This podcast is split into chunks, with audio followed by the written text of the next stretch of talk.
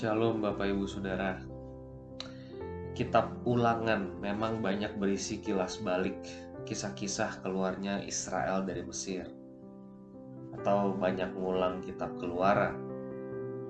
Tetapi Ulangan juga merupakan kitab yang juga membahas kisah-kisah masa depan Israel. Bagaimana seharusnya Israel hidup Jadi kitab ini adalah sebuah kitab transisi antara masa lampau dan masa depan. Saudara bisa membandingkan ulangan 11 ayat 2 yang kita baca kemarin. Saya cuplik satu ayat ini di saat teduh kemarin. Kamu tahu sekarang, katakan bukan kepada anak-anakmu yang tidak mengenal dan tidak melihat hajaran Tuhan Allahmu, kebesarannya, tangannya yang kuat, dan lengannya yang teracung sekarang garis bawahi kata itu. Ayat ini merupakan ayat penting dalam kitab ulangan. Bangsa Israel akan masuk tanah kanaan. Sekarang atau saat ini mereka harus tahu Tuhan Allah itu seperti apa. Mereka sudah seharusnya memiliki pengalaman dengan Tuhan.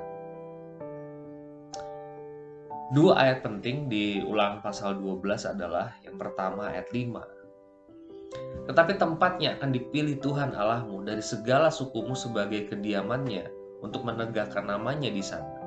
Tempat itulah harus kamu cari dan ke sanalah harus kamu pergi.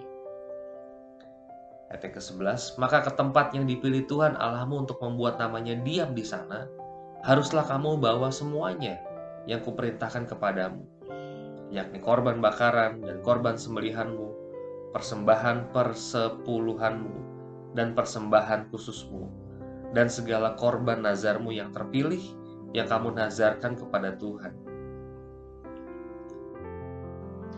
Tuhan sudah menetapkan sebuah tempat untuk menegakkan namanya. Tuhan menetapkan sebuah tempat untuk beribadah dan memberikan persembahan. Mereka tidak bisa lagi memberikan persembahan atau beribadah dengan cara yang berpindah-pindah sebagaimana di masa lampau. Memang tata cara ibadah masa lampau yang berpindah-pindah bukanlah kemauan Israel. Itu pun adalah perintah Tuhan. Sebab mereka hidup dalam perjalanan menuju Mesir. Saya melihat di ulangan 12, Tuhan mulai menegaskan kekudusannya serta meminta Israel untuk hidup dengan lebih stabil Ulangan 12 ayat 2931 Tuhan melarang dengan keras untuk menyembah Allah lain yang berada di tanah Kanaan. Hal itu adalah kekejian bagi Tuhan.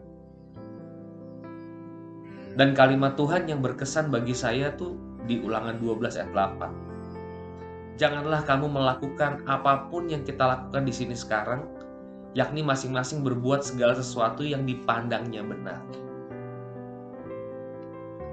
Israel juga diminta untuk memperhatikan Lewi. Israel diminta untuk tidak minum darah binatang sebab darah menyimbolkan nyawa. Saudara-saudara, hari ini saya membaca dan merenungkan ulangan 12. Saya mau mengajukan pertanyaan-pertanyaan refleksi. Bertahun-tahun kita mengikut Tuhan. Apakah kita sadar akan kekudusan Allah? Apakah sekarang atau saat ini kita lebih serius dan sungguh-sungguh dalam mengikut Tuhan? Apakah ada yang menganggap Tuhan itu lebay dengan aturan-aturan?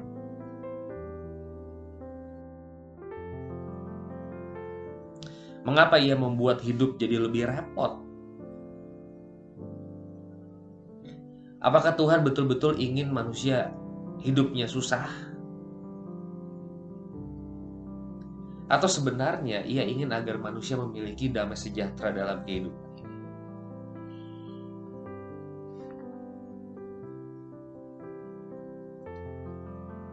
Ya Tuhanku, ya Allahku,